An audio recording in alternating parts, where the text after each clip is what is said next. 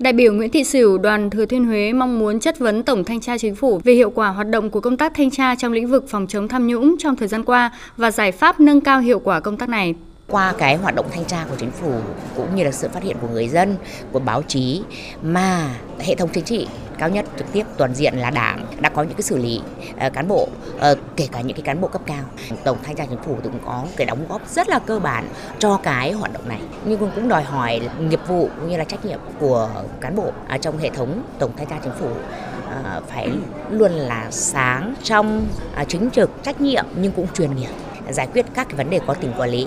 Nhấn mạnh sự chồng chéo trong hoạt động thanh tra, kiểm tra tại một số đơn vị doanh nghiệp trong thời gian qua, các đại biểu Quốc hội mong muốn Tổng Thanh tra Chính phủ có giải pháp khắc phục trong thời gian tới. Đại biểu Trần Văn Lâm, Đoàn Bắc Giang kỳ vọng.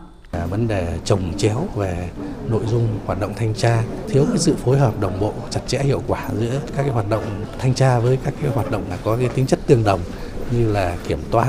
như là kiểm tra của Đảng hay là kiểm soát của một số các cái cơ quan chức năng khác, có thể tại một thời điểm nào đấy nó tạo ra một cái mật độ nó tương đối cao các hoạt động thanh tra kiểm toán, có thể gây khó khăn nhất định cho các doanh nghiệp hay tổ chức cơ quan. Cũng rất mong là trong hoạt động trả lời chất vấn lần này nêu ra được định hướng tới đây, làm sao hoạt động thanh tra mở rộng được cả về phạm vi, nâng cao được về chất lượng.